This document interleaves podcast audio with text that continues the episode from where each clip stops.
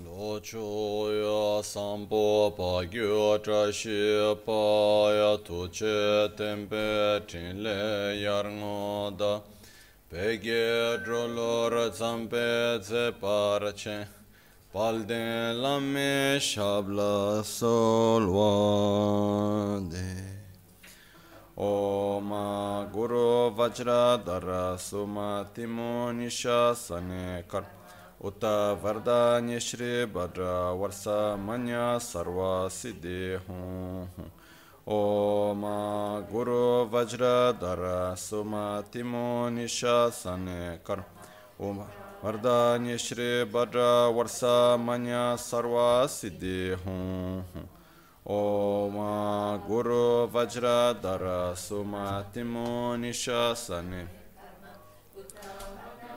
Shripada Varsa Manya Sarva Siddhi Hum. Dāgī chitsun lāma tujē che nyamdā dālā tujē siksu so gebe shesan dālā tendo so uyōn sungi nāwā tse do so. Tse chi nyingne so wā debe tse dechen korlo visu lekshun Yila sampe dedun ma lupa gemel hungi drupra jingi lo. Tsonyi sodan dikdun shakpe tse dungi namke yinsu lekshu ne. Lapchen tsonyi yonsu tsopa dan chira nyetun chamra jingi lo. Chanchu parge nyinsen tukun tu nyu peme siotru lekshu ne. Chanchu drupe gegen kunshi shi tungen de la drupra jingi lo. Dagi lona chola chokpa dan chemin samchur ngenpa shiwa Shodan tumbe dede ma lupa be me lungi drupra jingi lo.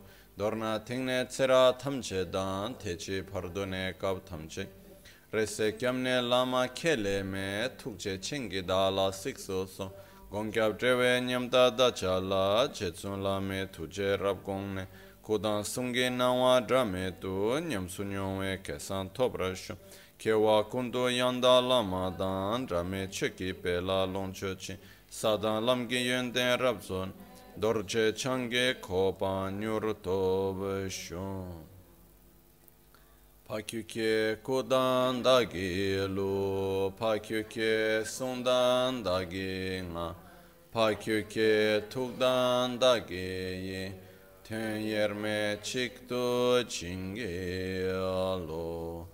Makyuke kodan dagi lu, makyuke sundan dagi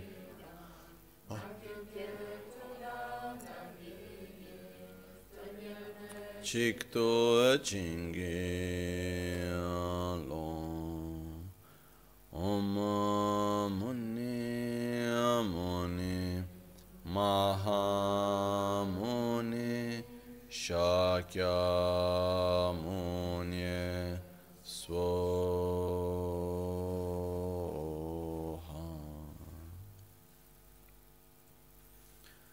Saeshi apöki çöşi medo çari rabling şi nide gembadi.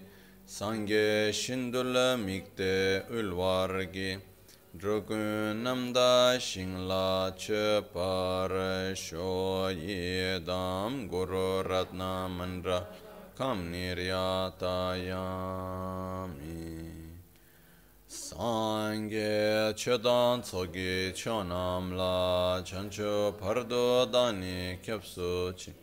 Dagi chishe gibe sonam ki. Drola penchira sangye druparash Sangye chedan tsogi chonam la chancho pardo dani kyapsu chi.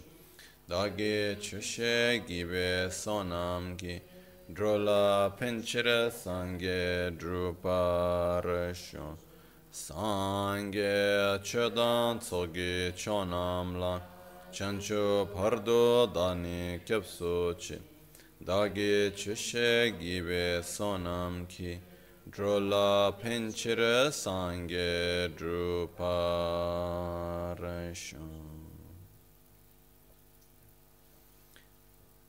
in the Buddha Dharma and Sangha, I take refuge until enlightenment.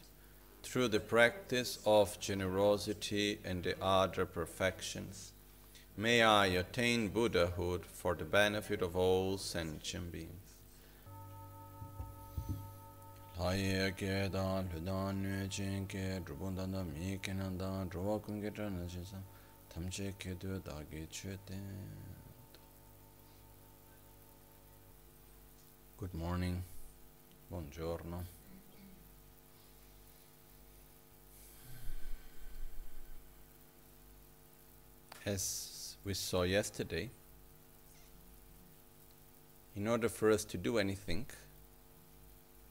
we must have the wish for it, we must desire it, we must want it somehow, aspire for it. We can use many different words, but the meaning is that in a way or another we must direct ourselves towards it. And the stronger is the wish, the stronger is the desire, the more we are able to put energy into it, even though there may be difficulties. No? And uh, very often there are two forces that somehow direct us. Okay? And uh, they go together in this case. One force regards what we want to avoid, another force regards what we want to obtain. It's like similarly when uh, we have, may have a disease and then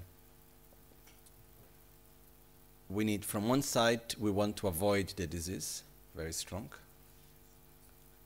and from another side we want very much to have a state of good health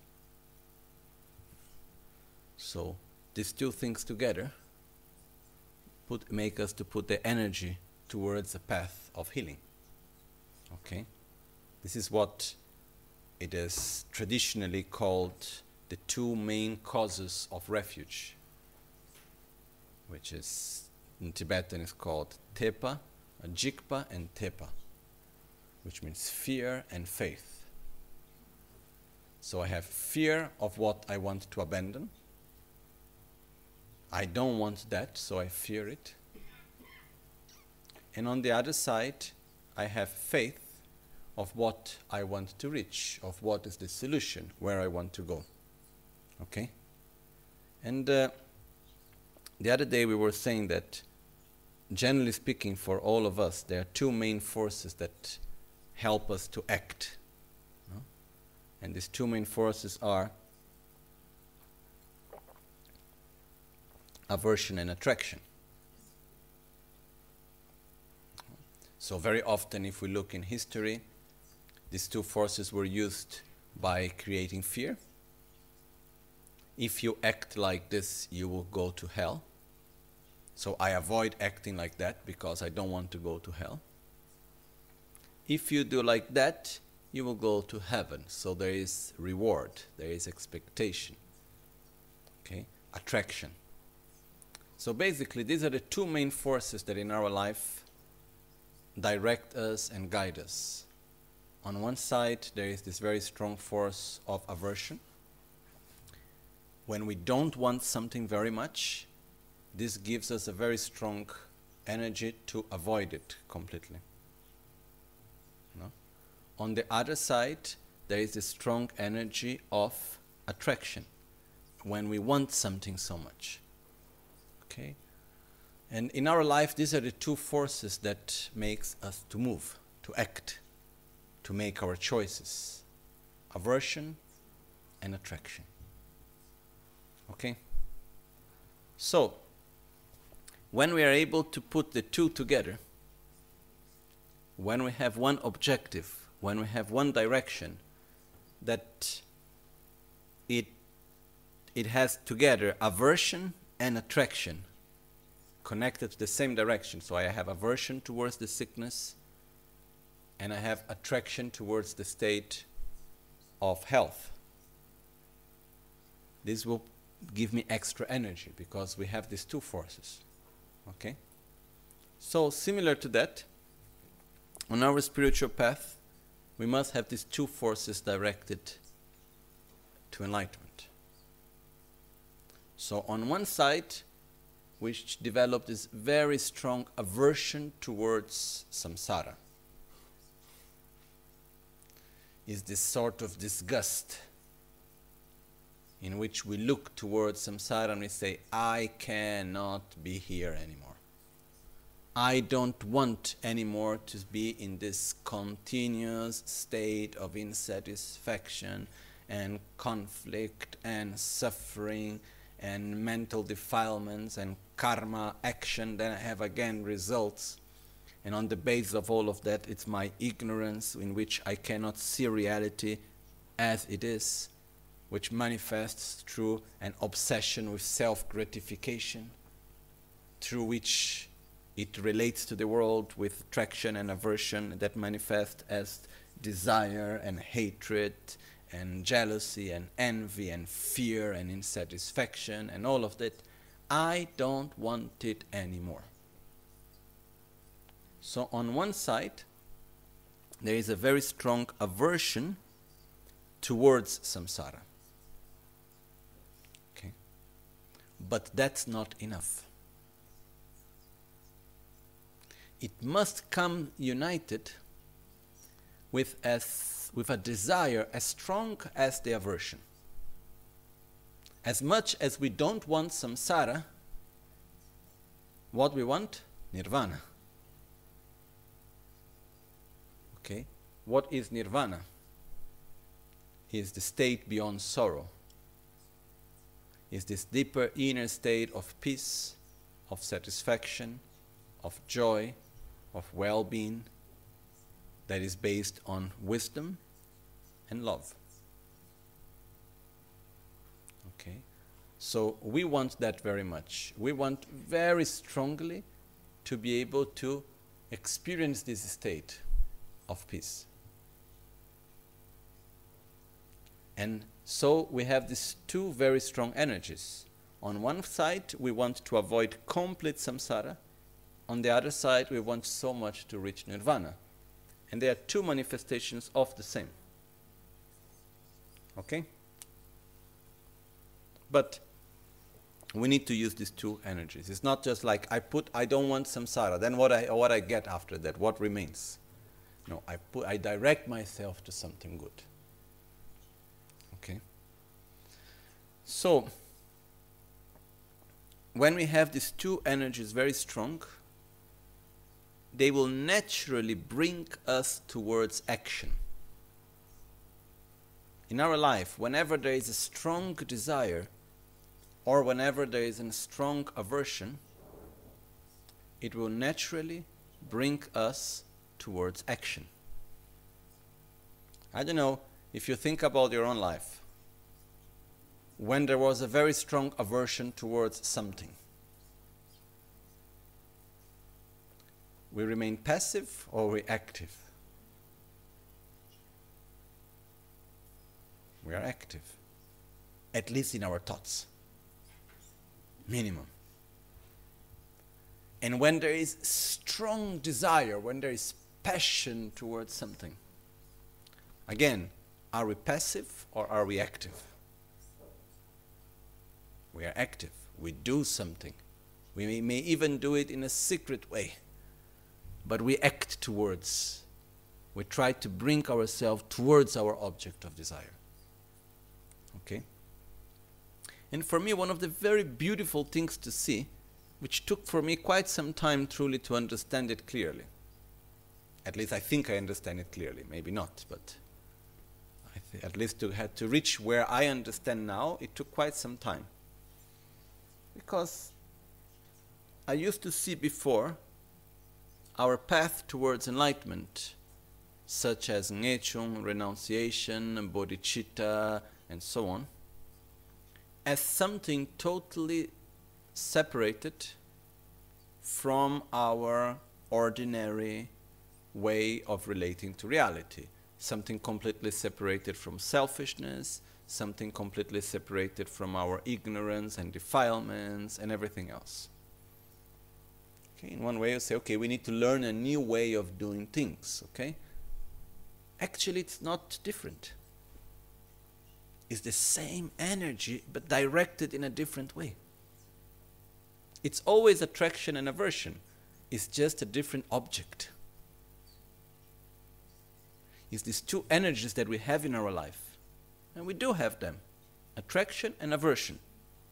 You know, we are guided by it all the time. That's why we have male and female, method and wisdom. There is always these two parts, which is attraction and aversion.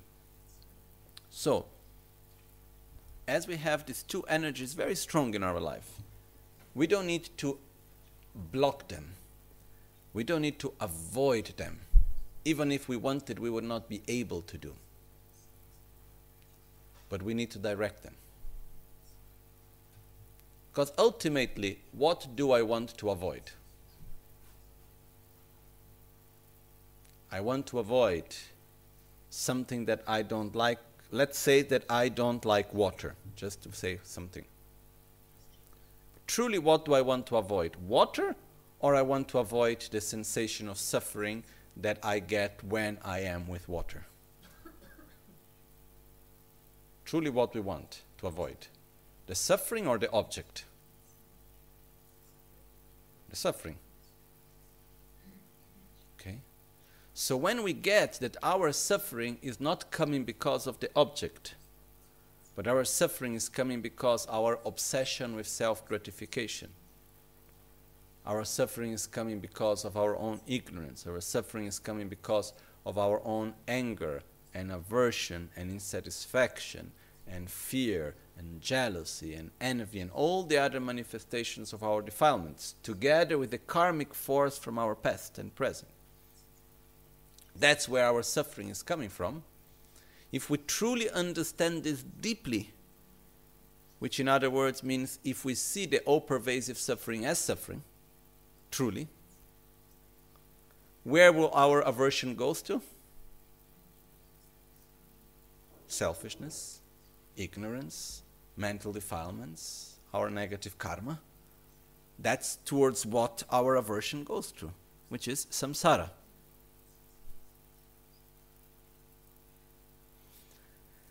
When I want to drink water because I like water, truly what I want, the water or the sensation of well being? I want the sensation, right? That's what we want You know, we like to fancy ourselves with all sorts of pleasures and all sorts of um, richness and so many things, no? Like, for example, I always like this image that if you take, for example, people that like drinking wine. Because once I was with a friend in his house and he was making wine, uh, how do you call that, tasting, whatever. You know, and then you set at all these different bottles of wine, you cover the name of the wine, and then you try to understand what type of wood is inside the wine, blah, blah, blah, blah. Very complex stuff. Okay, I was just watching and looking. And what I saw was that, in one way, okay, that's an art. Beautiful, wonderful. That's, if they are happy, happy, good for them. The point is that if you take one person that really likes wine, but doesn't care what type of wine, as long as it is wine. Okay? And then you take someone that really likes wine but has a very refined taste. And in order to have the same sensation of satisfaction, must actually have a very particular wine. If the wine doesn't have so many particular characteristics, something is missing there. Okay? From the two, who is who can get more easily an inner state of satisfaction and pleasure through wine?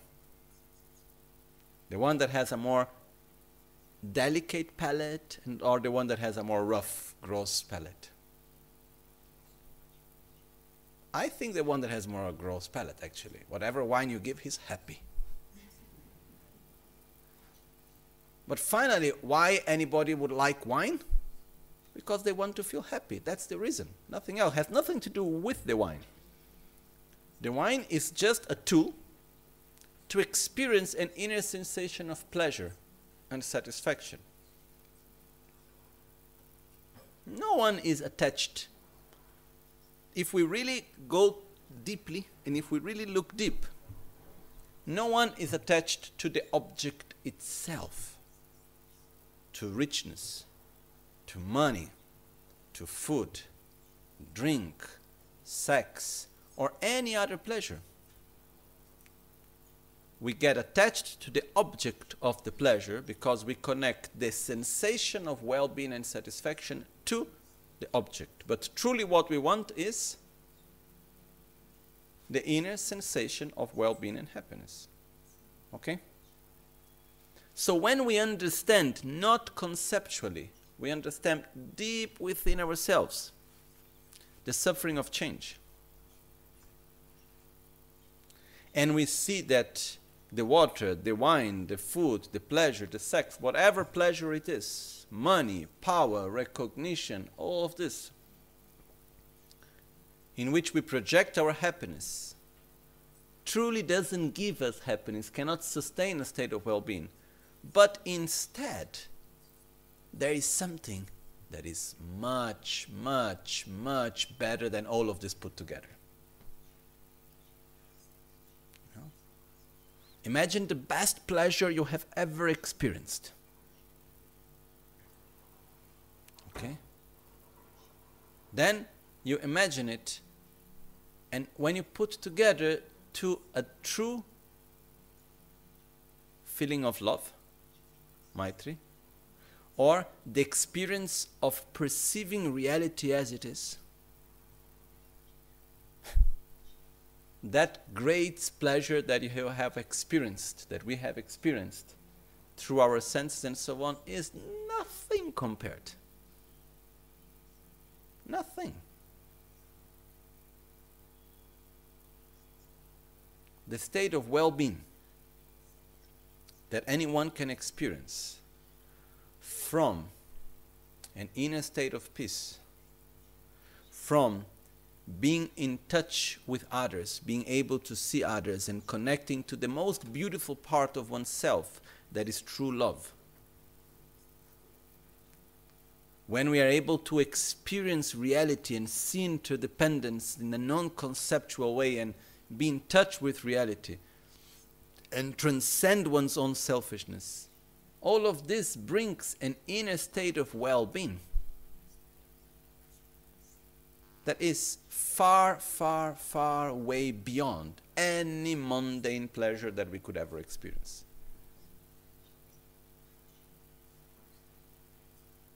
Okay? So, if we get that, what do I want then? I want the wine or I want inner peace? You know? Maybe I can say, I want inner peace, and in the meantime, I drink some wine. but truly, what I want. So, we must gradually develop. It's not something that we do from one day to another, it takes time. But we must develop this strong aversion, very strong aversion towards samsara remembering that samsara is not a place. Samsara is an inner cycle of defilements, karma, and suffering. Okay? So, strong aversion towards samsara and strong attraction towards nirvana. Again, nirvana is not a place, nirvana is an inner state. Okay? that is beyond ignorance and selfishness. So, these two together will make us to direct our energies towards this, which we call liberation, tarpa in Tibetan. Okay? Which is not liberation from one place, is liberation from an inner cycle of ignorance that manifests itself as an inner state of peace and well being called nirvana. The two things come together. So, when we develop this very strongly, this will naturally bring us to act in that direction. Okay?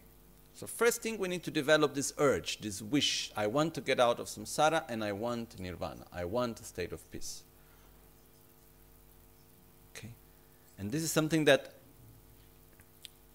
we generate deep within ourselves. Until we don't have that, then we will use Dharma to try to make a comfortable life within our own samsara. We will continue to victimize ourselves to think that our suffering is coming from uh, this problem and that problem and then this person and that person. Instead of really understanding samsara as an inner cycle. Okay? The important thing is that we should focus also in nirvana, understand that it's the same thing, it's two manifestations of the same. But it should be done not as a sensation of how to say aversion as like oh i like suffering connected to it. Oh i don't want it anymore. How bad i am. Look in what bad situation i find myself we must look towards the best. Oh i want to go there. I want to be in that state. I want to experience peace. I want to experience constant joy. It's possible. I can make it. I go for it. Okay? In other words, we recognize the darkness. We don't want the darkness, but we direct ourselves towards the light. If I want to eliminate the darkness, the only way how I can eliminate darkness is by generating light. So, where do I put the focus of my energy? Towards darkness or towards light? towards light.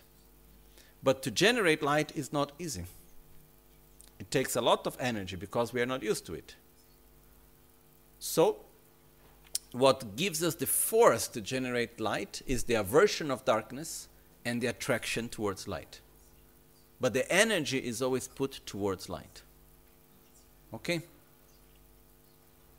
Now, in the next verse of the Guru Puja is showing us how do we go towards light? How do we generate light in order to eliminate darkness?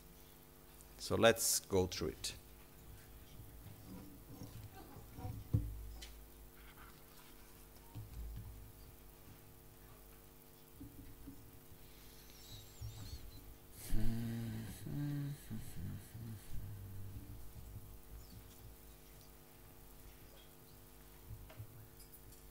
Verse 88 söka chönra chawe korwadi gawe tseltar tongwe lo pangne lapsung pakpe norgi zö sonte tarpe gyansin zimbra chingi lop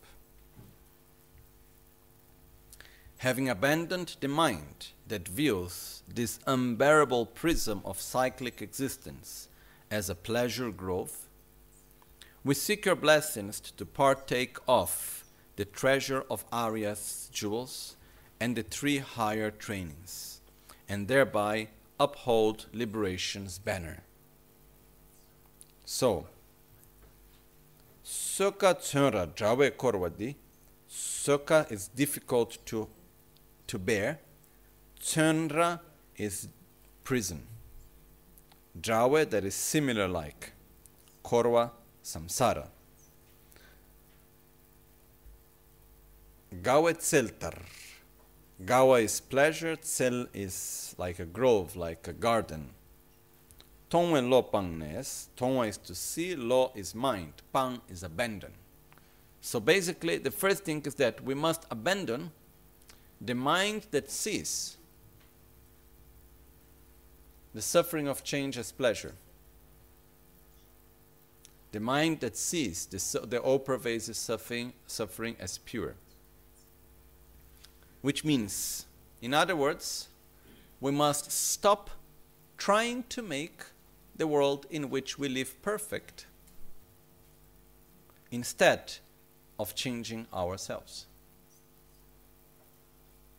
Because let's be sincere. Do we have an expectation that if things were different, we will be just fine?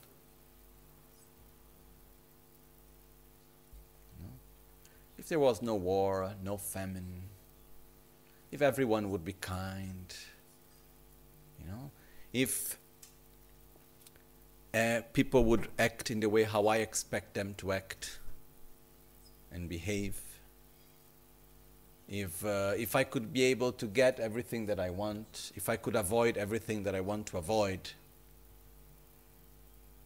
if the world around me would be just as I think it should be, wouldn't that be enough?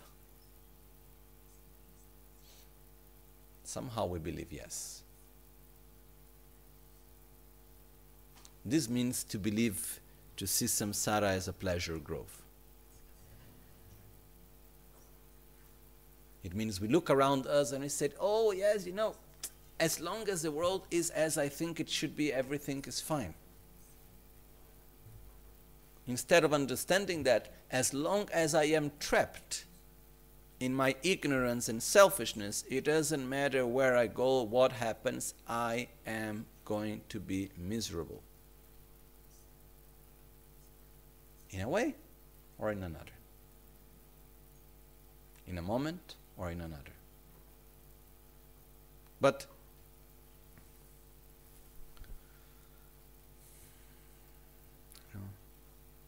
there is no such thing as heaven. I'm sorry.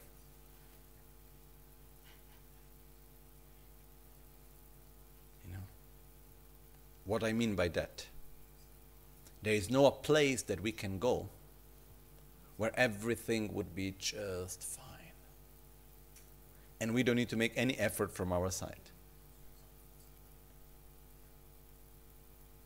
There is no escape.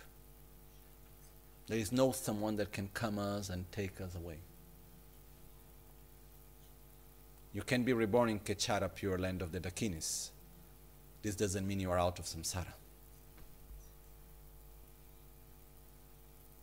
You know, I say this because sometimes you know, we come from a culture, we grew up with a certain worldview, which is mainly influenced by monotheistic religions, by materialistic view, and by capitalism.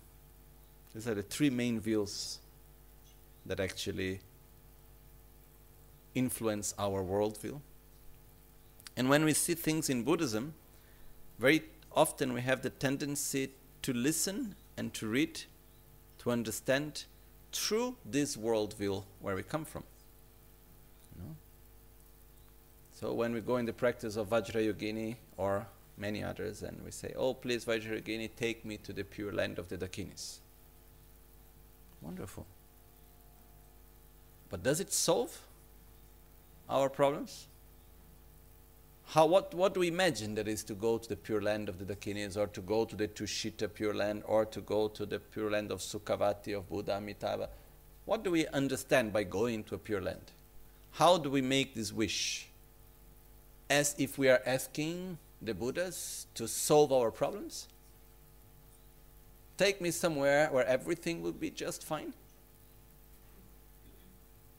Because if this is what we expect, we are going against the very basic teachings of Buddha himself, the Four Noble Truths, all pervasive suffering, second noble truth.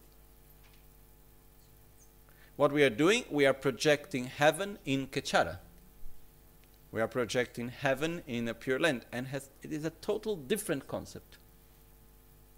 It's a total different thing.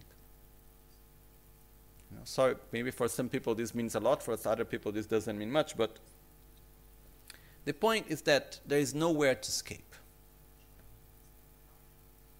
We cannot escape from samsara, and no one can take us out. What we can do is we can take, cut away its root. We can eliminate samsara. We can stop this inner vicious cycle. This we can do. But there is no place where we can go. Even if we go to the pure land of Tushita, and we sit by the foot of Lama Tsongkhapa and Atisha and Buddha Maitreya and who knows who else is there, you know? Wonderful, no? But then what? Then we need to listen to the Dharma, then we need to practice, and then gradually we can actually grow on the path to enlightenment. But it is said that the bodhisattvas that are in the Pure Land, they look towards human beings and they look, oh, I want so much to be reborn there. There are better conditions to practice the Dharma. And we look towards the Pure Lands and we say, oh, I want to go to the Pure Lands. It is said that it's just like being on two mountains. Now, these Tibetans always make examples with mountains. Hmm? So it is said that when you have two mountains, little far, when you go on top of one mountain, the other one looks higher. Then when you go down from that mountain and you go to the next one, the one that looked higher, the one that you were before looks higher. So similar to that, without needing to go now into details of why, the fact is that it doesn't matter where we go. We take our imprint with us. We take our karmic force with us. So the only true way is to cut this vicious cycle. There's no other way. So, it is very important for us truly to abandon the view in which we see any condition as the solution as long as we are still with, within the inner cycle of samsara. I don't know, maybe I explain myself better. We need to abandon any view of solution, which means being reborn here, being there, being with this person, being with that person, being in this condition, with that condition, in which we continue with our own defilements, we continue with our own ignorance. As long as we do not eliminate our ignorance by developing wisdom, whatever, anything that we do is not a solution. It's not an ultimate solution. It can be a momentary support and solution but it's not an ultimate solution. It doesn't matter what we do, where we go. No, I'm sorry if I am so direct. I know that it would be much easier for us just to hope, oh, please, Buddhas or whoever, I take refuge in you, I do every day what you tell me to do, and then after you take me to the Pure Land. Then I am done. And I can assure you, for me, it would be much more easy to somehow say to people, oh, you need to do this, this, this, and that, because like this you go to a pure land. And if you do that, then that, and that, you will go to hell. It's much more easy. You know? I remember in the very, very beginning when I was near to Buddhism, uh, I was not yet in living in India. So I was maybe around eight, nine years old, something like this. And I don't remember who was the context, but we were in the Dharma Center in Brazil. And then we had tsok offering with Guru Puja. And normally, at that time, we didn't do so often. We did once a month, the tsok offering, or every, or every 15 days, something like this. And then someone came in. I said, Oh, what's how nice, and ate something before it was offered. No? And then the person that was there, don't do that, otherwise you go to hell. You know? And then there was this big discussion about it, you know? And I remember looking at it and imagining, looking at both and seeing two extremes. One extreme, which is, oh, if you do that, you go to hell. And the other extreme, which is, oh, it's not important and all, who cares? You know? So, this is just to say that it's much more easy to try to manipulate and to direct people by fear and reward. Much more simple. But the truth is that what we need is to change our behavior and to understand the reason and to have this strong urge. So the force that will be it is actually by fear and reward, but not something that we don't understand. I fear samsara. What I fear the most remaining in this cycle taken by ignorance, by selfishness, by anger, by attachment, by insatisfaction, and entering into vicious cycles of negative results. Because the truth is, now we are living a good moment. If we allow, by whatever ways, to enter into a negative cycle, then it's not so easy to deal with it. It's like when a sickness manifests, it's too late to prevent it then now we need to take care of the sickness once it manifests. No? And the problem is that if a negative karma manifests and we go through a very difficult situation, most of the times the way how we are used to react towards the difficult situations is with mental defilements and again negative karma. So, we should somehow fear our own samsara. Because if there is something for us to fear, is our own ignorance, our selfishness, our own jealousy, envy, anger, and so on. And the negative karmic force that we generate through it. That's what we should fear, because that's what actually generates suffering. And on the other side, we should be attracted to the reward of what? Of inner peace, of satisfaction, of love, which is not a reward that someone gives to us, but is the positive result of reaching certain positive states of consciousness. So, with this force, then we move towards this path. So, as it says here in verse 88, having abandoned the mind that views this unbearable prism of cyclic existence as a pleasure grove. So, when we abandon this mind that's somehow tried to make samsara perfect, when we abandon this, um, what I call it, the material utopia the material utopia means where we believe that we can be happy when the world would be as we think it should be. This means to see samsara as a pleasure grove. You know? When we abandon that and we really say, I want to get out completely of samsara, and I want nirvana, I want this deep state of peace and well being, independently of where I will be, with whom I will be, and what I will do, I want to be in peace with myself and others. So, I seek your blessings, Guru Buddha, to do what? To partake, no? to hold, to put into practice the treasure of the Arya's jewels and of the three higher trainings.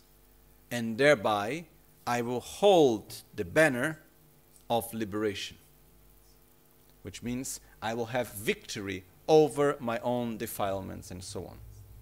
Okay? So, what, the, what are the three higher trainings and the jewels of the Aryas? Which, in other words, means what shall we do in order to get out of samsara? Okay? So, I like just to read the passage from the commentary. Lenyung ki tsawa tharuk tukna danzing ke di yimbes korwe tsawa danzing yimbar nge shins danzing di di zindang ki yul tsawa ne sun jungwe ne lu tokpe sherab gyu la kye golas te ju te jungwa la sem se chik tu nebe tinge zin tempo shik go te jungwa la suri nambar takpa shik go te omba la mi sheba da ma kui ba da pame da nyo momba mawa te tungwa tungwa jungwe go go shi lek par ka.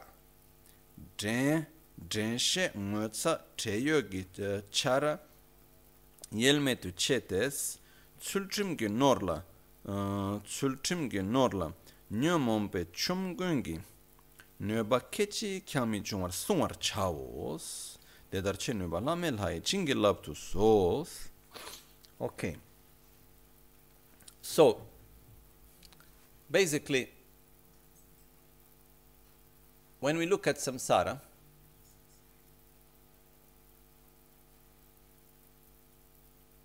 we see this cycle, okay, which is in more details, it's made of 12 parts, which are so called the 12 links of interdependence. Okay. When we look it in a more general way, we see it, it's divided into three, which is by ignorance, which is mental defilements, we act. When we act, we create a karmic force. When we interact with anything, we create a condition. Through that condition, that karmic force manifests. And whenever a karmic force manifests, it manifests into a psychophysical reality, which we call body and mind. Okay?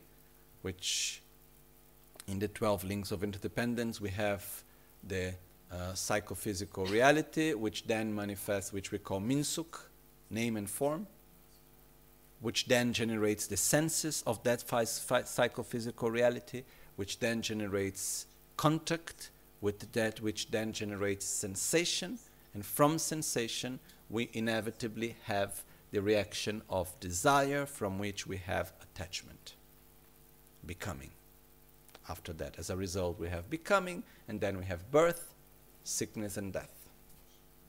Anyhow, the point is that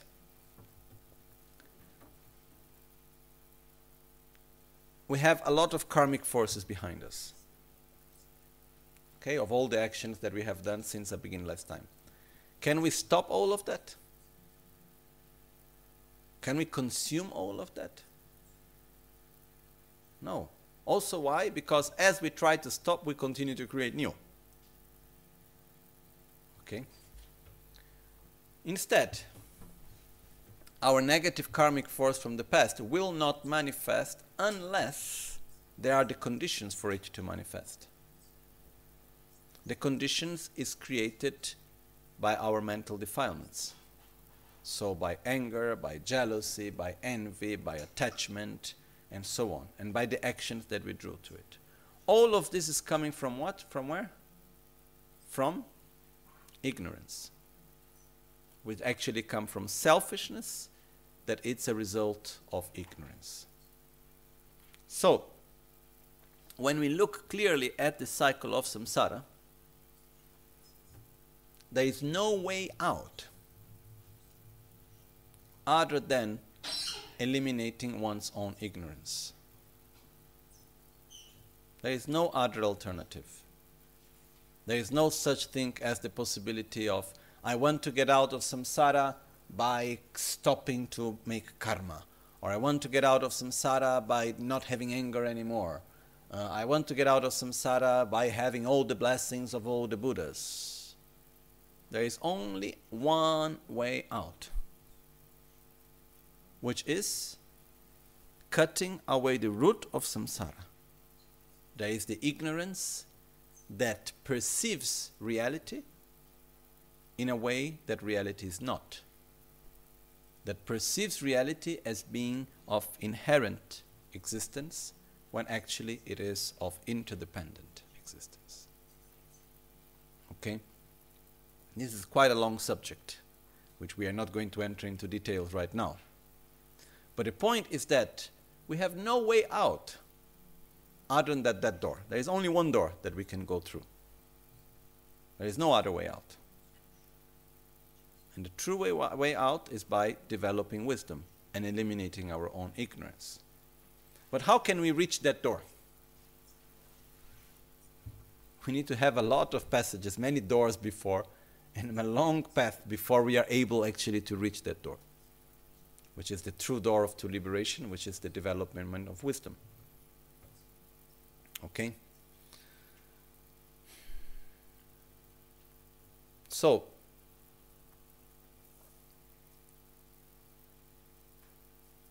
Many of you have already heard many times about correct view of reality and about ignorance and so on. I try to make it simple. Okay?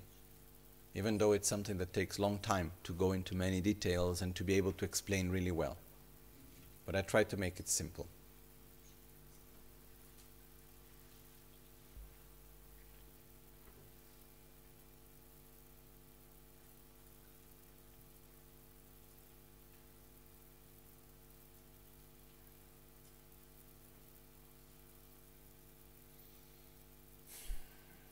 when we listen to a sound. Okay? I hope this is a pleasurable sound, right? You like it? No? It's a nice sound. This one? Maybe not so much, right? So, when you listen to the pleasurable sound, what do you experience as a sensation? Pleasurable, pleasure, suffering, or neutral? So you can understand if it's pleasure, but the simple fact that when it ends, would you want it to continue? That means it was pleasurable. If you have something, do you want it to stop? this means it's suffering, unpleasurable. Then I put my finger nearby, say, no, no, no, please not. This means it was suffering. Now, we work in the following way. When we listen to any sound, in order for us to experience it, we must go through something that is called contact. Rekpa in Tibetan. Contact is made of three things It's a union of three parts object, yul, wangshe, wangpo, and wangshe, which means we have object, sense power, and sense consciousness. Okay, so let's make the instance example of the bell. What's the object that we perceive here? We would say sound. What is sound, technically speaking? Vibration in the air. Okay? Then that vibration in the air touches with our ear. That's our sense power. We have the ear sense power, which is the physical part of our body, which allows us to perceive the vibration in the air of sound then this is perceived by a, by a, part of our brain, a part of our mind, which is called the, uh, the ear sense consciousness that perceives sound. If one of these three is missing, we cannot perceive sound. Okay?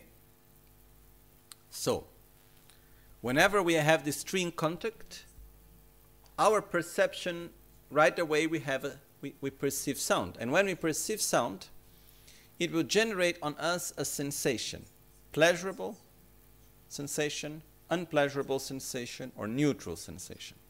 Okay? Now, sensations are of six types five senses, sensations that come through what we see, what we listen, what we touch, what we smell, what we taste, and what we think. Okay? There are some contacts of our senses that they would directly bring a sensation of pleasure or they would directly bring a sensation of suffering. Okay? For example, if we cut our skin, what would be the natural reaction? Suffering, okay? But when we listen to the sound and we like it, there is another part on top of it. It's a 3 plus 1. We have the object, we have the sense, we have the consciousness. Then we have discernment. Discernment, dushe, is when we attribute a name to it. and we say, oh, this is a beautiful sound that reminds me of emptiness or who knows what. We attribute a value to it. Okay? But when we attribute a value to something, the sensation that comes from that it's a mental sensation, it's not a physical one. Okay? So, for example, I look at a painting, and maybe the direct sensation from my eyesight is neutral. It doesn't give me pleasure or suffering. Then I look to it, I connect to something very special and beautiful for me that connects me to a certain memory or to something, and then I have a sensation of pleasure. So it's actually where is that where what was the actual object of that sensation of pleasure? The actual painting or the certain value that I attribute to it? The value that I attribute to it. Okay? The same thing goes with smells, with sounds, and so on and so on. Sure, if I listen to a very, very loud sound that physically harms me, that will bring me a physical sensation of suffering. Okay, independently of the value that I will attribute to it. What I want to say with all of that? That whenever we have a sensation, be it the sensation of the sound, we have a reaction. Okay? So I experience the beautiful sound.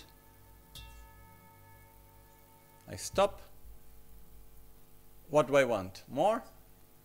I have attraction, aversion, or indifference to the sound. We have attraction. Okay? And if someone is making a beautiful sound and I am really enjoying, and then suddenly someone goes and stop it, what do I have towards the person that has stopped my beautiful sound? Attraction, aversion, or indifference. You know, now that it's summer, I am in the beach enjoying the sun. Then someone stands in front of the sun and takes away the pleasure of the sun. What reaction I have towards the person that is making the shadow? Attraction, aversion, or indifference? Most probably aversion. Okay.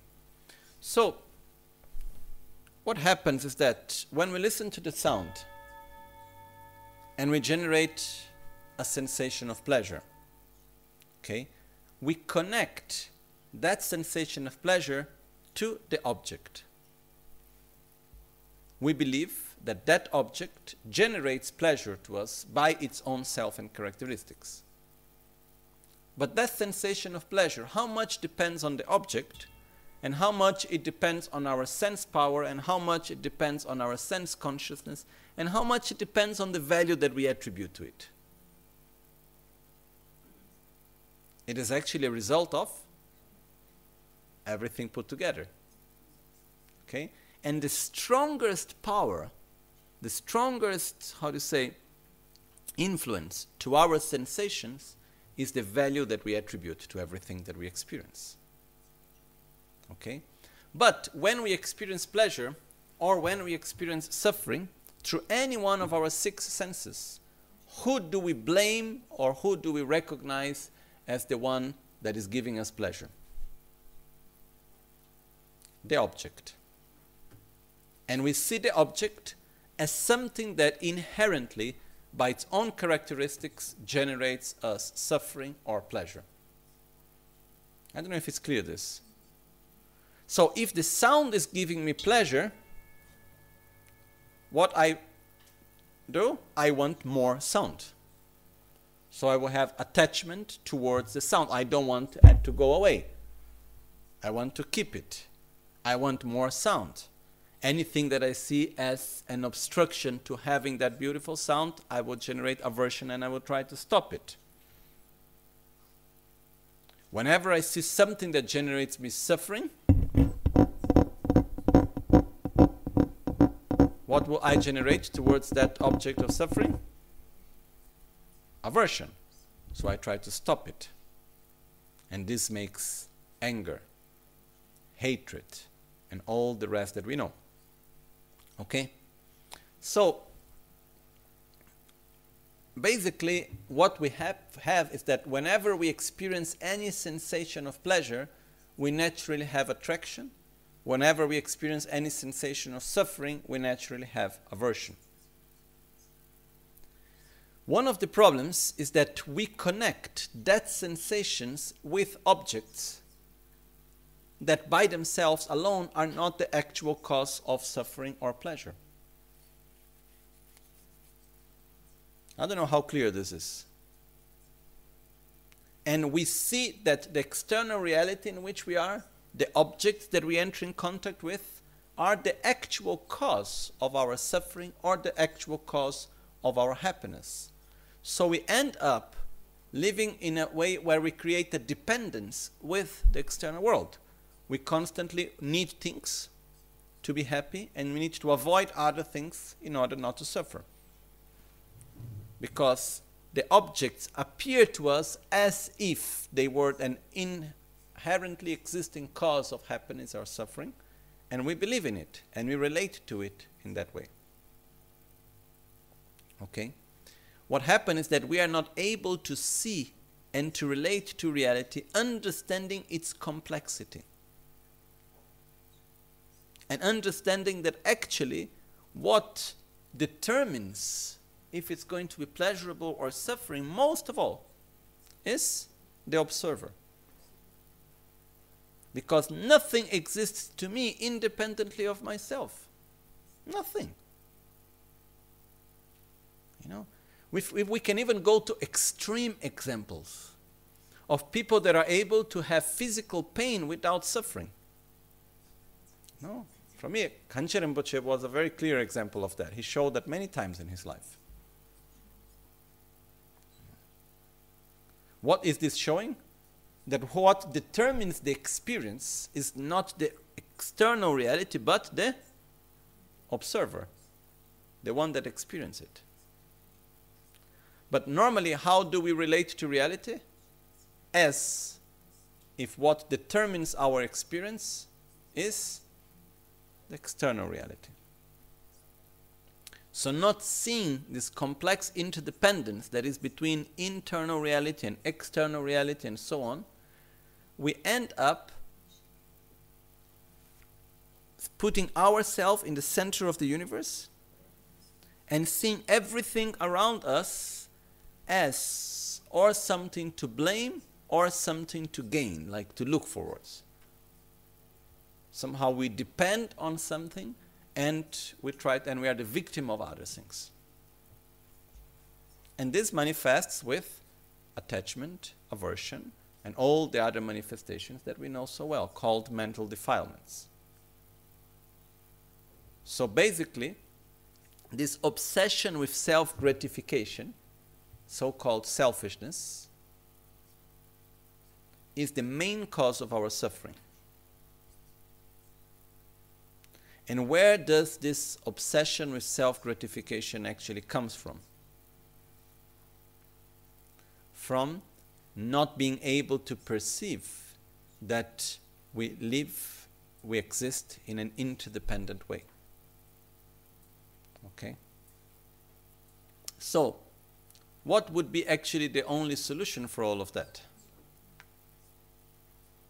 To realize in a non conceptual way the true nature of reality.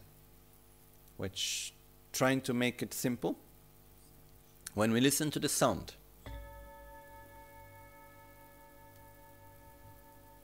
what appears to our ears is just vibrations to which we attribute a meaning. Oh, that's the sound of a bell. What does that mean? When I am speaking to you, what arrives to your ears is just sounds, nothing more than that. Then what happened? We attribute meaning towards it. For example, I have this crazy idea in my mind, which is crazy because I think it's not possible to make it happen at all. But I was just thinking, maybe it would be possible, was fantasizing, like this is a pure fantasy I was thinking, oh, it would be maybe possible to speak two languages at the same time. Why? Because if I have the sound of one word in English and the sound of the same word in Italian, and you put the two together, it creates a third sound. You know? And if we would be able, when we listen one, two people speaking the same language at the same time, if we be able to listen to one, like when we have an orchestra, that actually we can listen to, we can be able to separate and listen to one instrument or to another instrument, you know, we could be able to say two words at the same time, you know, on two different languages. But this is just fantasy. You know, we have simultaneous translation. But the point is that whenever we speak or whenever we listen, what arrives to our ears is just sound. And we attribute meaning to that sound.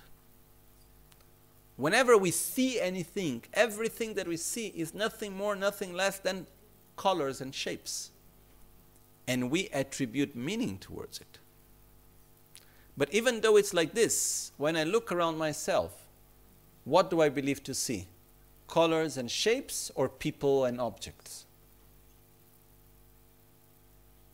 Or do we say, oh, you know, I have seen that shape and color that I attribute the meaning as my cousin?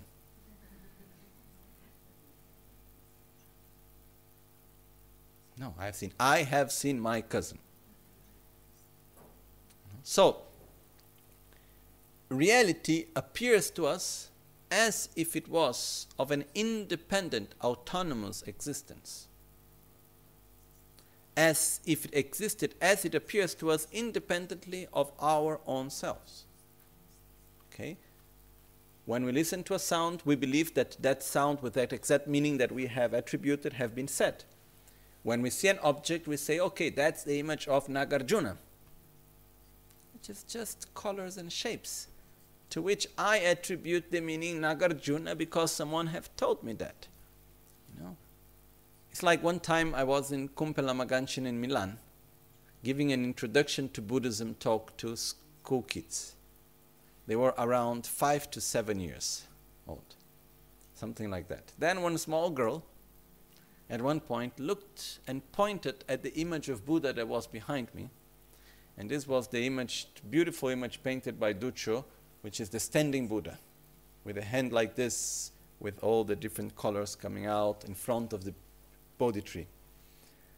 And this small girl looked at the painting and said, Oh, could you please tell me who is that lady hell with a blue helmet? then I looked at the image, and actually, you know, I don't know why Buddha's hair is represented like this. Okay? Most probably he had curly hair. Okay? But could it look like a helmet? You know? And the way how Buddha is dressed on our Western culture is more like a male way or a female way? Female. So when this girl looked and said, Who is that woman with a blue helmet? You know? Was she wrong? No.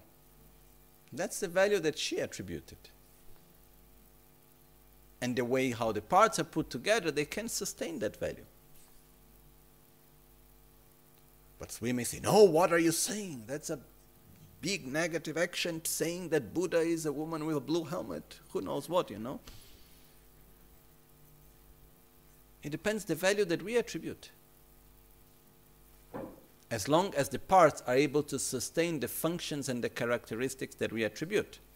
Sure, I cannot go if I go into a shop, I am walking on the streets and I see the window of a shop and there is a mannequin. You say mannequin in English? No? There is a mannequin there. And then I look and I, th- I believe it's a person. And I believe very strong as a person. Oh, have you seen that that person is in the shop? The fact that I truly believe it's a person doesn't make it a person. Why? because that object is not able to fulfill the characteristics and the functions of the concept person. I can believe very strong that this is a chocolate cake. You know? but it will never become a chocolate cake. Why? Because it cannot be eaten. It doesn't have the characteristics, it cannot fulfill the characteristics or the functions of a chocolate cake. But how many different things this can be? Infinite. Okay? So, just to make it short, to make go to a conclusion on this point, we live in a reality that it's totally interdependent, that depends on the relationship between object of perception and observer. And nothing that we perceive exists as we perceive by its own characteristics, by itself, even though it appears to us like that. So, if we put in a simple way, which somehow we are oversimplifying, we live in a subjective reality. And even though we live in a subjective reality, it appears to us as if it was objective. And we, our ignorance is that we relate to the subjective reality as if it was objective. Okay? What would be the wisdom? To see the lack of objective realities in the subjective reality, which in other words means to relate to subjective reality as being subjective. That's wisdom. Ignorance is to relate to subjective reality as being objective. That's ignorance. Okay? So, how can we change that in our mind? Because it's not a conceptual problem. It's a deep uh, state of mind. It's like it's, it's deep inside of us. It's a it's it, it's our own paradigm. Okay. When you talk about eliminating ignorance, developing wisdom, it's not only conceptually. Conceptually, it's important, but we need to go much deeper. So, in order to develop wisdom, that is one of the three higher trainings, we need wisdom that is the understanding, is the realization of the lack of inherent existence. Okay?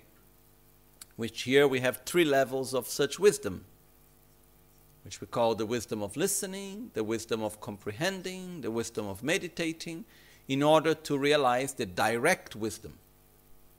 Okay? Which is a non conceptual level of wisdom. But now is not the moment to go through that Later in the text, when we will explain the six perfections, we go into all the details. Okay? Now is not the moment for that. So, in order for me to be able to develop wisdom, which is that which will, will eliminate ignorance, I must have concentration. Without concentration, we are not able to focus our mind and we are not able to develop a deeper level of experience. Because to develop wisdom is not just a matter of conceptually understanding things. We need to induce ourselves to a state of wisdom and remain within that state for a long time so that gradually it becomes a deeper and deeper experience and in a non conceptual level. Okay? when we, when, we, when we realize the true nature of reality, the lack of inherent existence in a non conceptual, direct way, this is when we reach the so called path of seeing. Okay? Which, is means, which means when we realize it, when it's a non conceptual experience. So, in order to reach that, we need to familiarize ourselves with that state of consciousness, not once or twice, but many times. So if we need to meditate on emptiness, and we try, when we generate the mind that perceives the lack of inherent existence, but then, oh, what I'm going to have for lunch today? Oh, what happened this morning? Oh, and this and that. And then we go around, our mind goes somewhere else. Then we need to make a long path again to bring it back to the lack of inherent existence. Well, it takes, it's impossible truly to realize emptiness in this way. We can have very good conceptual understanding. But the conceptual understanding will only become a non conceptual realization through single pointed meditation. And for that, we must develop concentration. We must develop the ability to control and direct our mind. So, the first higher training is wisdom, the second higher training is concentration. In order to develop good concentration, in order to be able to keep our mind where we want, to eliminate all these infinite thoughts that we have going up and down and jumping to all the different places and uh, going to the past, then going to the future, then going to the pre- present, and then imagining things, and that you know better than me. What happens when we sit down and try to think about one thing? Our mind simply follows, or we start going around we go around. One time, I had a good experience relating to that when I did one retreat, and uh, I stayed for six weeks without having contact with anyone and dedicating myself to four sessions with the meditations and so on. And I started to observe myself, and I saw that in the beginning, there were more thoughts invading my mind. As I went on, and I was somehow exhausting that thoughts, they were okay, they were already old somehow.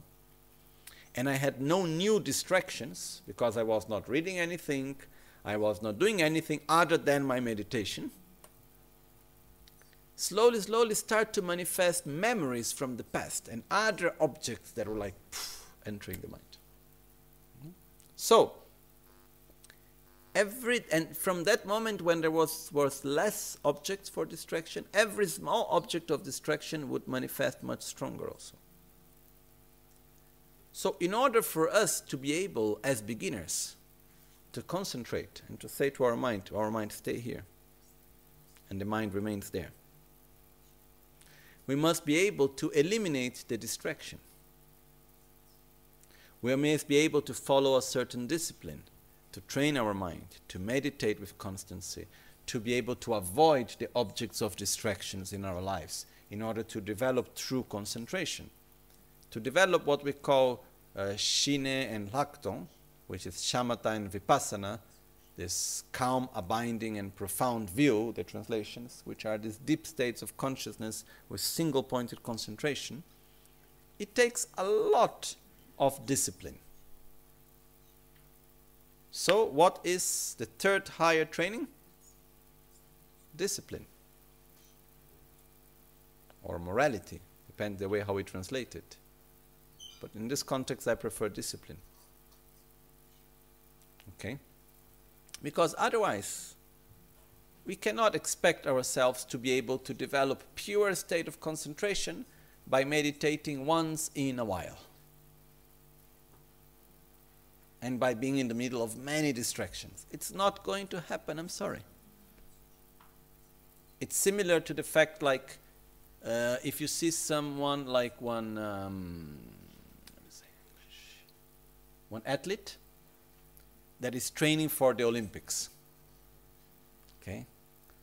An athlete that is training for the Olympics, how often he needs to train, he or she needs to train? Once in a while, no. There is one, I don't know, one con- not, it's not a concept, there is one fact in training, in what, how to say in English, in uh, high result training or like high level um, professional sports training or whatever, athletes, which we call uh, in, in, in Portuguese, treinamento de alto rendimento trainment of high result training, something like this. There is one rule which is fundamental, which is, for example, if an athlete it's every day running some a certain number of extra kilometers. So it's every day doing a little bit more, or every day running the same amount of kilometers in a shorter period of time, or whatever. Every day they need to do a little bit more, little bit more, little bit more every day. If they stop for one day, okay, so they jumped one day. Let's say every day they would make one meter more. They have reached 10 meters. The next day would be 11. The next day they don't do, they go to the next day. So we say, okay, I stopped at 10, now I can go back from 11. No, you need to go back to 9. Because every day you stop, you have one less day going forward and one more day going backward. And if you stop two days, you have less two days going forwards and two days going backwards. So next time you stopped at 10, after two days not training, when you need to train again, you are not actually in 10, you are in 8. So every day that the athlete doesn't train in the correct way, he's the double of the time that he has stopped backwards. Okay? So the longer it goes, the longer it goes backwards. So, something like that, if not worse. The fact is that in meditation, you know, to go to enlightenment, it's like the Olympics of meditation somehow, you know. We must be able really to go and uh, to do it seriously. Because if we really want to eliminate ignorance, to develop the correct view of reality, we need to make it really. But if we meditate one day yes, then two days no, then one day yes, then one week no, we just stay more or less where we are. It's sort of palliative. We're not building something until a moment in which we have actually attained the result that one, then we can stop meditating because we have already familiarized ourselves. The training is complete. Then we don't need to continue to train to keep that state of mind. So, in order to do that, we need a lot of discipline. Okay? And here, in the commentary, it brings us some things that we need to develop for that. In order to keep our discipline, um, we need to block the four doors of faults so that we, the four doors that, uh, how you say, um, make us to fall from our discipline. Okay? The four doors are lack of understanding or knowledge, lack of respect, uh, lack of conscientiousness, conscienciosità, and strong negative emotions. Okay? So, if we don't have good understanding of what is my path, what is my objective, what am I doing, and so and so on, this will make us to put some effort when it's pleasurable, and then when we have some difficulty, we give up on it. Because we don't understand really what we are doing. If we do not have respect towards our own path, towards our own commitments, towards the enlightenment that we want to reach, and everything else, at some point when it gets difficult, we will let it go. If we don't have awareness, if we are not conscious of what we already know, if we get distracted by our suffering, if we get distracted by pleasure, if we do not have what is called conscientiousness, which means to be conscious of what we actually already know, again, we will let things go. And if our mental defilement is, are too strong, our negative emotions are too strong, they will take us away from our path. So we need to keep having a good understanding of what we are doing. We must have respect towards our path. We must have awareness of what we are doing, be conscientious, and not allow us to go into very, very strong mental defilements or negative emotions. Okay? With this, we help ourselves to keep better our own discipline. Mm-hmm. In order to do that, we need to keep having awareness, mindfulness, um, having consideration for oneself and consideration for others, ngotsa which means we know what we need to do and regarding our own needs, and we know what we need to do and we need to avoid regarding the needs of others. Okay? So I will not do this because I know it's harmful to myself. I will not do that because I know it's harmful not only to myself but also towards others. And I don't want others to be harmed. And I don't want others to see me in a bad way. And so and so on. So I avoid what I know that is wrong. So, for example, I have a commitment to meditate every day. If I have that commitment, then I must keep it because if I don't keep, I have shame of myself. I have consideration for my own commitments. And if I don't keep, I, I made this commitment with my guru, how I look to his face next time if I don't keep the commitments. How I ask for his blessings. How I ask for advice if I don't follow the advice that he gives to me. So I have consideration for others. And this helps us to keep us on the path. Okay?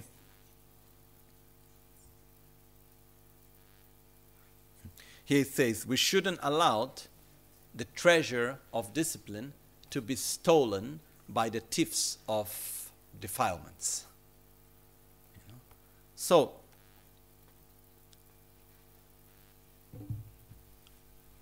the, the three higher trainings are basically the three bases of the path to enlightenment. First one we can call discipline or morality, which is we recognize what is good for us, we recognize what is bad for us, what is harmful towards us and others, and we commit ourselves to do what is good and to avoid what is harmful.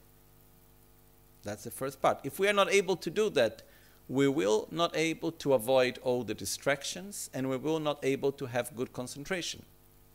Because one of the points of having good concentration is not allowing ourselves to become slaves, to be slaves of our attractions and our aversions.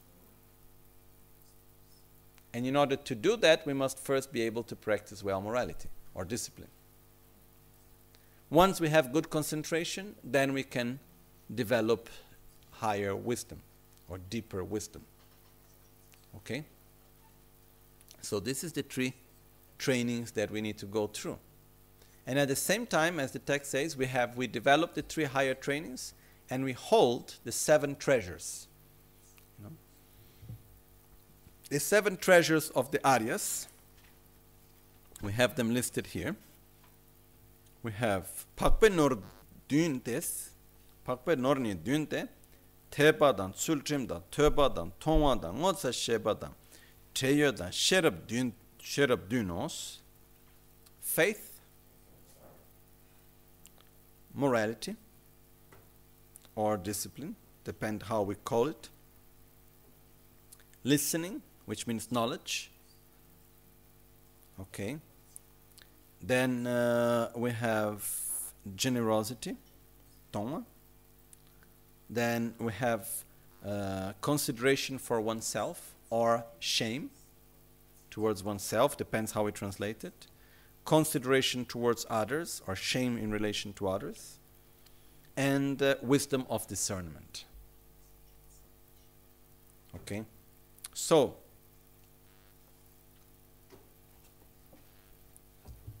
I don't want anymore to be in samsara. What am I supposed to do? First step abandon what is harmful that you know. We don't need to wait to have great knowledge and understanding. We need to start abandoning from our behavior of body, speech, and mind that which we know that is harmful to us. And we need to start cultivating what we know that is good for us. And someone may say, oh, but it's difficult. And I would say, yes. Oh, but uh, you know, it's painful, yes. But the other possibility, it's worse. To remain in the habits that we already have doesn't bring any real benefit. So, we have two choices. Or we continue to cultivate our habits, physical, verbal, and mental habits that will bind us to the vicious cycle of samsara more and more and more and more. Or we create new habits that will gradually loosen the knots of samsara so that gradually we can actually cut it from the root. Because in order to be able to develop wisdom, first we must be able to deal with the strong mental defilements, with our negative habits. By that, we can develop concentration and then we can go to wisdom. This also is good because to understand, because some people think, oh, the important thing is to understand and to realize that everything is empty of inherent existence, you know. Morality doesn't matter. The important thing is just to understand that nothing exists. Everything is empty of inherent existence.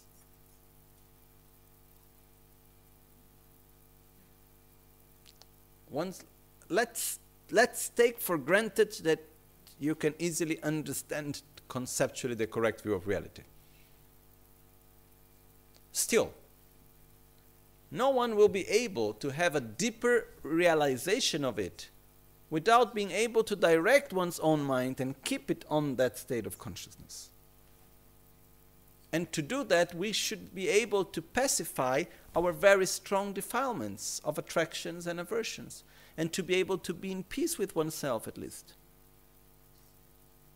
To be able to rest one's own mind within one's own object of meditation. And to do that, we must diminish our distractions. We must direct ourselves towards a virtuous way, also because none of this will be possible without accumulation of merits. Someone may look to me and may say, Oh, Lama, very thing, very nice. I don't like samsara. Oh, but the path looks quite hard.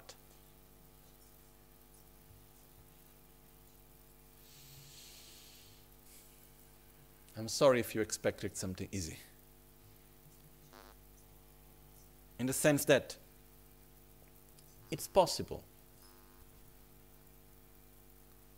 But there is nothing without the necessary effort that we put into it. You know, everything that we gain in life comes through effort. Or not? if you want to have a certain profession, does it come spontaneously or to be a doctor or an architect or whatever you want to do? It takes effort. I believe it takes effort, right? And uh, anything, you know, to have a good relationship with someone else, does is it natural, spontaneous, or it takes effort? It takes effort to keep our body healthy. Does it take effort? Yes. Anything that we do in life takes effort.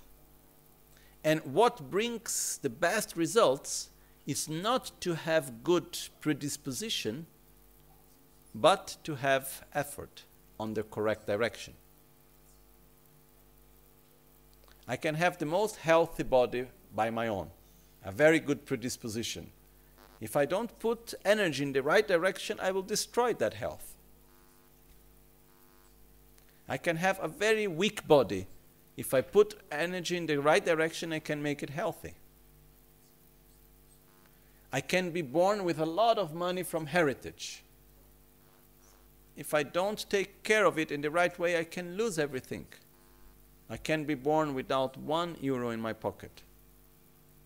If I put energy in the right direction, I can make myself a millionaire. You know, on everything is like this. So, I always remember in the monastery where I was, there was one monk. His name, his uh, how his nickname was Metal Ring, and uh, he was quite dull in the sense that he was not intelligent at all. And, in, and when someone enters monasteries like Sera and so on, one of the important parts of study is memorization. So people need to memorize a lot.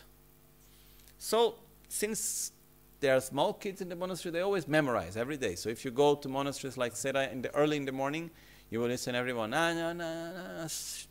very loudly, morning to night, memorizing aloud. No? Start since they are very small until very late. Even the abbot is doing memorizations. So this guy, he had a lot of difficulty memorizing. So his teacher one day got so upset because he tried so much to make him memorize and he was never able to memorize well and he was quite upset. So he took a metal ring he had. He gave to him and he said, You put this ring on top of the book, and what, whatever are the words in one line that fit inside the middle of the ring, that's what you need to memorize every day. And he took it very seriously. And he saw that that much he could memorize. So every day he moved the ring a little bit. And he would pass few hours of the day putting effort to memorize that few words that was inside the metal ring. You know? And every day, you know, while the other monks were in one hour memorizing 10 pages, the ones that had were more intelligent, he in one hour was memorizing the words that were inside one ring, you know and he was there. And then people start making fun of him and calling him Metal Ring. That was his nickname. You know. Fact is that 25 years passed in which he didn't miss one day memorizing one metal ring. And every day he would be there for one, two hours. Sangye, Chodan, Sangye, that's what fit in one metal ring. Sangye, Chodan, Sok, maybe, you know. So that why he was memorizing every day a small part of one metal ring, like half verse. And then next day continue. After 25 years, he knew more that people that started together with him and at the time were memorizing 10 pages a day but didn't have constancy. He put this incredible effort with constancy, with discipline. And he was able to have a good understanding of Dharma.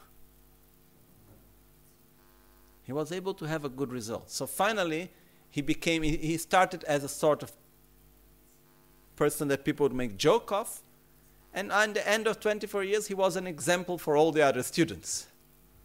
To say, if you want to have good results, you must put effort as there were many other examples, like there was one guy in my class, he was very intelligent. Whenever I could do debate with him, I would laugh because he had a very good understanding of Dharma. He was very intelligent. He memorized things very well, and he had good understanding of the things. Was very kind. No, but the first opportunity he had, he went to go. He went to live in the United States to clean toilets because that's the job he could find.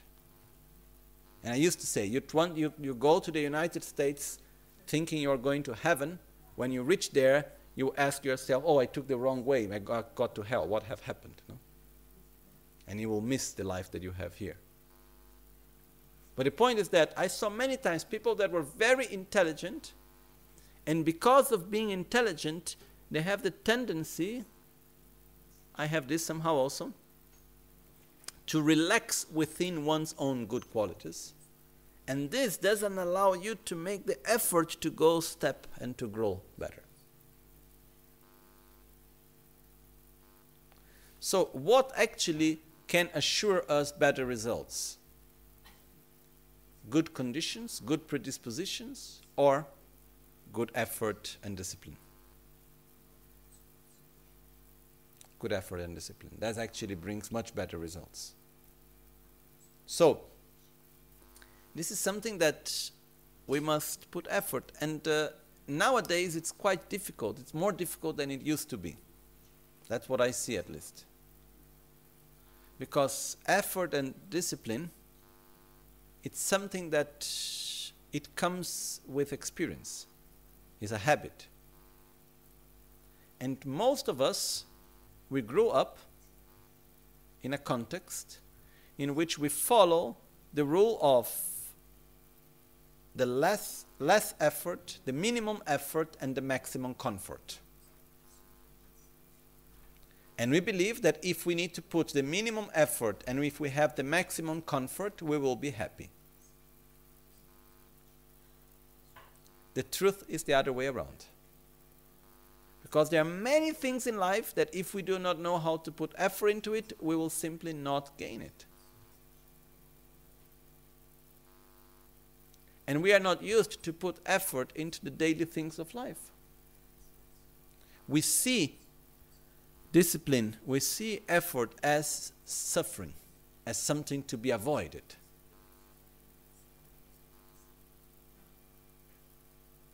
And finally, what happens? We are not able to put energy in what is truly important in our lives.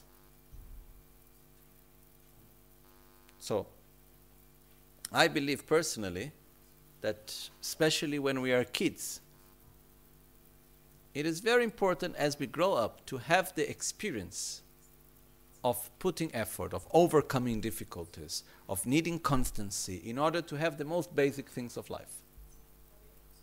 Nowadays, this doesn't, doesn't exist so much anymore, at least in our society. And this is what happens when we grow up, we are all soft. You know, we complain about anything. The first difficulty, difficulty is a reason to give up. And are we going to have difficulties in our own path? Sure. How many? Many.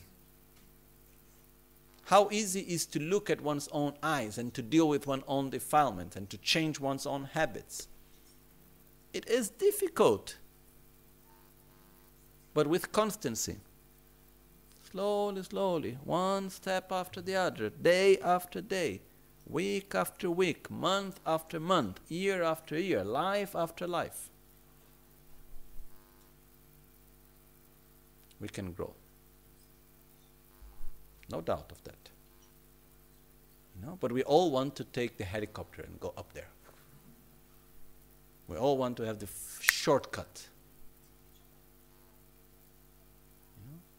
But most of us are not able to take the shortcut. And when we try, we fall down. And we pass our whole life waiting for the shortcut, for someone to pick us and put us there. Instead, we should start walking one step after the other. Okay?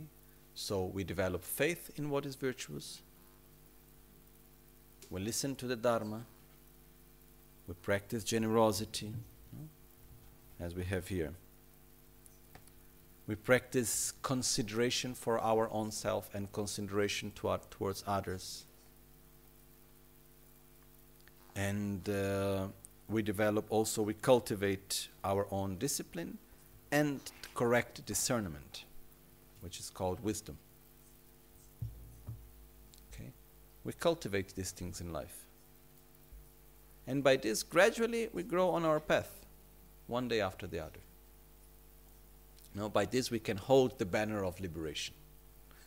It's like the sign, the sign of that. If you go in the construction of the new temple, we have this gyaltsen, this golden, it's called like banners around the roof. There are 12. These are called the banners of liberation, as we have here in the text. No? As we say, Tarpe Gyaltsen,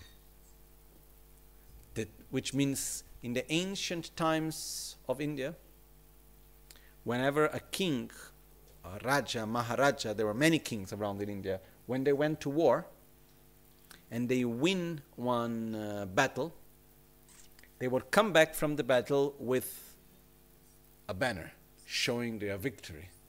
And then this banner would be placed on top of the palace, like to remember the victories.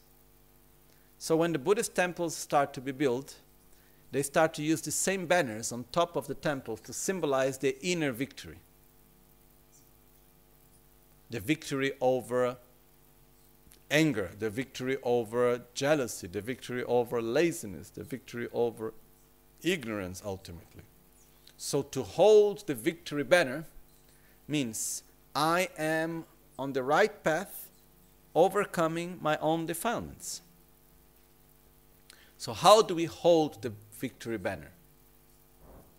We hold the victory banner by practicing discipline, which means avoiding what is negative, cultivating what is positive, eliminating distractions, by practice concentration, wisdom, you know, by practicing generosity,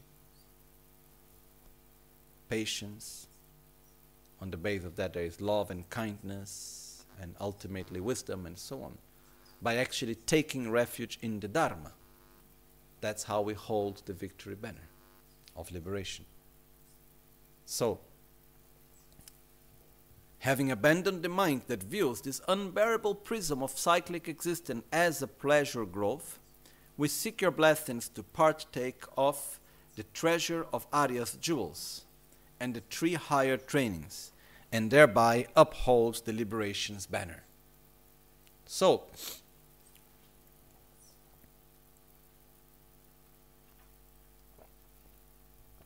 if we see that a change in lifestyle from a lifestyle that is concerned mainly in our daily needs and our mundane objects objectives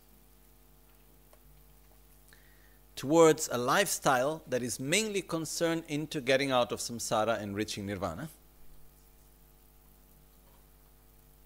if we see that too difficult means we don't want it enough. Then we need to go back to verse 87, one step back. You know? Until we develop this passion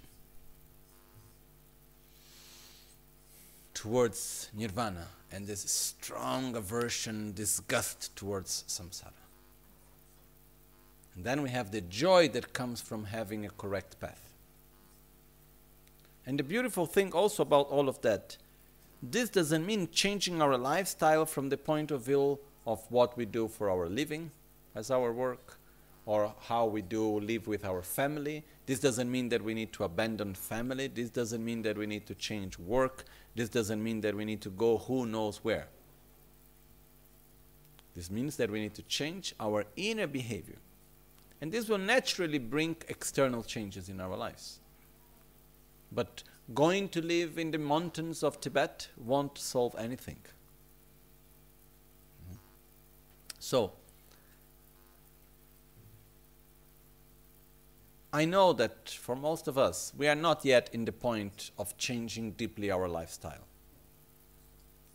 For most of us, we are not yet in the step of having developed this true determination to get out of samsara. That's why we need to meditate on it. That's why we need to reflect upon its meaning again and again. But one very important thing as we go through this text, to this meditation, is that we imagine having reached these different states of consciousness. So we imagine, oh, please bless me so that I'm able to hold the banner of liberation. So we imagine ourselves with good morality, with good concentration, practicing wisdom, having the seven riches of the Aryas, we imagine ourselves in that state. No? As it says here in the commentary.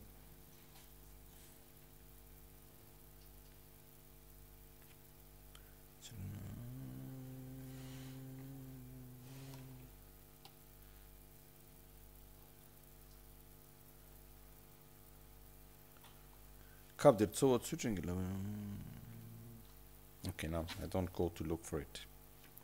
But here. Tele tardo shudra kene ti tabu dunga ranshin chinge koro gitsawa shi chidu nyamnas no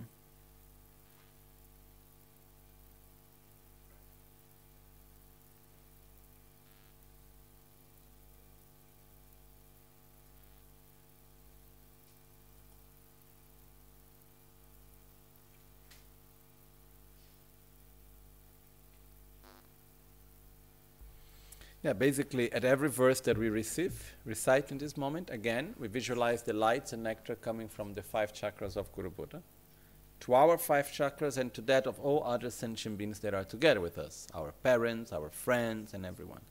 But the most important thing, as we feel the lights coming in, as we receive the blessings, we imagine that where we have developed that state of consciousness.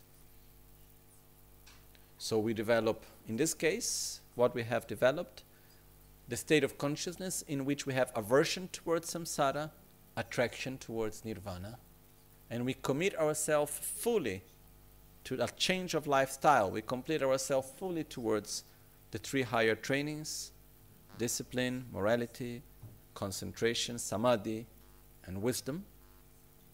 And we hold the jewels of the Aryas. We hold faith, morality, listening, generosity, knowledge, listening or knowledge, generosity. We uphold consideration for oneself, consideration for others.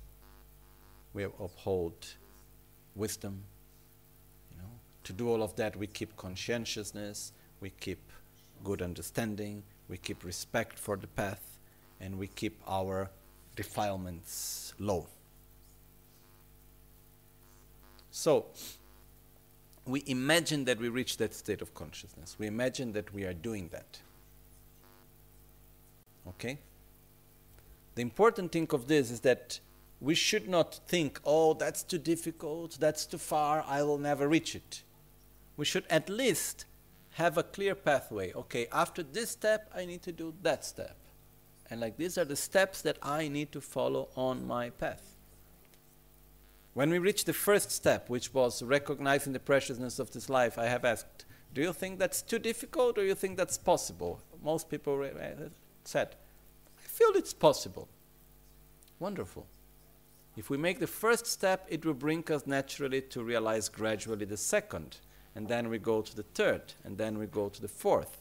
And like this, one step after the other. But right now, what we are seeing is which are the steps that we need to follow so we can have a general view, like a roadmap of the way to follow. So don't feel, oh, it's too difficult for me right now, I cannot make it. If you have not yet done the first step, sure you cannot do the fifth step. Because we can only change our lifestyle and practice the three higher trainings truly by realizing the preciousness of this life, by realizing impermanence, by wanting to make this life meaningful, and by truly wanting to get out of samsara and reach nirvana. Otherwise, we will never be able to change our lifestyle in that way. We must have that strength. Otherwise, it will never happen. Okay? But here we see which are the steps that we need to follow. And we see that there is actually a very clear pathway. There is a very clear tool that we can use on that path. Right. Then on each one of these we could go on for days and months. What is morality, what we need to abandon, what we need to cultivate, and so and so on, about concentration, how to develop uh, correct concentration of calm abiding and profound view, and what about wisdom, and uh, we could go on and on and on and on for years about each one of these. All the teachings of Buddha are gathered into these three higher trainings, which are called the three baskets that hold all the teachings of Buddha. Maybe you have heard sometimes the word Tripitaka. Tripitaka means the three baskets which hold all the teachings of Buddha, which is the basket of morality or discipline, of concentration and wisdom. Okay? So, with this, we have a clear view of a general view, at least, of what are the steps that we need to do in order to hold the banner of liberation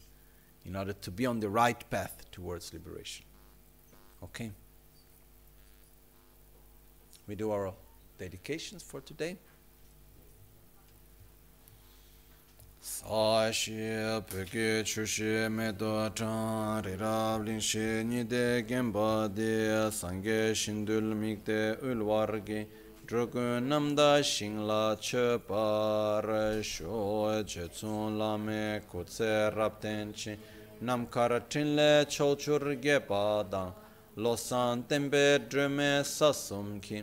Drove munse tatu ne gyur chi. Ye dam guru ratna mandrala kam niryata yami we do the swift return prayer. Of Lama Rinpoche, written by Trijang Chotu Rinpoche.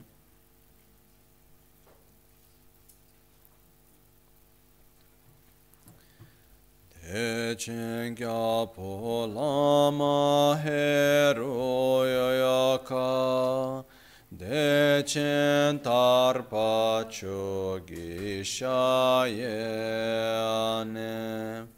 Dechen tab shengetun nimpo yachen Dechen yab yung songi da kyong manzi lo san tempe nyen che se pe ami top ten de gyu zi me kyun yang por chin le dro we ma re mun pa chom Shem ben le dro yar pel mum parat Goin kyo pa wo pa Me to metodudan rolmoyer kege. Kala çöpetsügi şekşintun daça tun ve solde yütsam gong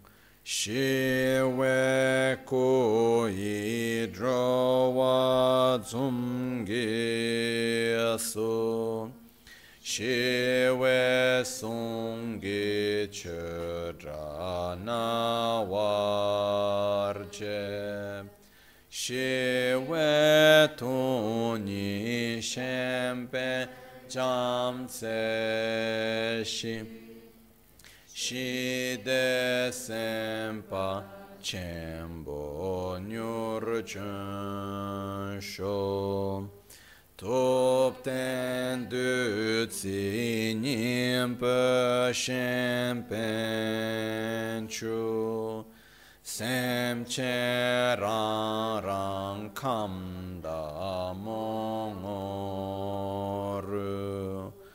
do tse dro bwa rim po ya che ri me dro we nyen chi nyur chen dro bwan ke ni dro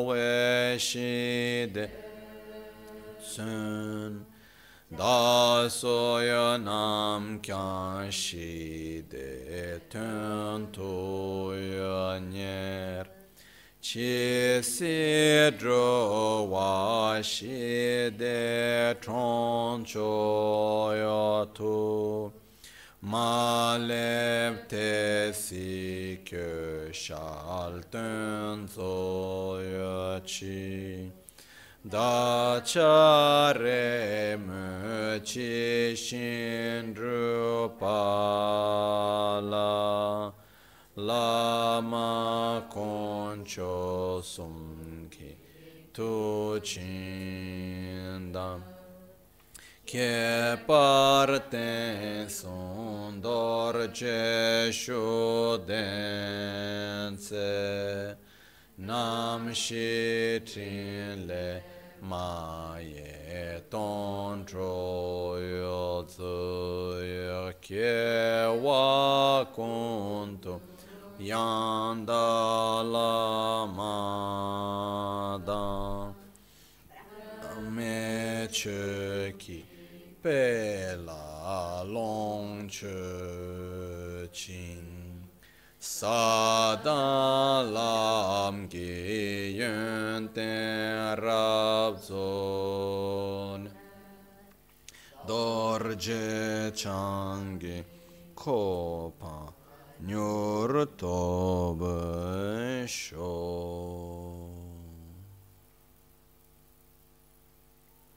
repeat after me. Sem chö sudro. Chö lam tudro lam la parche mi yomar sho may the mind become the dharma May the Dharma become the path. May the path be free from interferences. Simche ane pa chi nye pa nyurtu ne le targyur chi truwe nini ma le pa takdu chungwa me pra shu me na tudan denpa dan sanga de chu drupa kandra simpo la so pa ninje simdan dengyur chi chuna kuna ludan sim. Dunga ne pa chi nye pa teda dagi sonam ki. Deka kyatso topa arasho taye drowa sile traje che tame mulan lasan takpe tu. Lume kuncho sumdan tudo chen chanson tuye denzin drup gyuru chi. Chonga chenpo draye nye semchen dunga targisho. Keba chewa samyeso.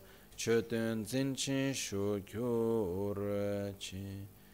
Nimo dele tsendele, nime kunyan delek shin, nintsen takto delek pe.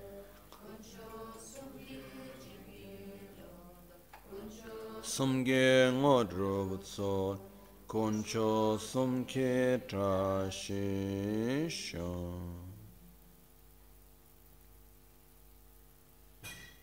At dawn or dusk, at night or midday, may the jewels grant us their blessings. May they help us to achieve all realizations and spring all the path of our lives with various signs of auspiciousness.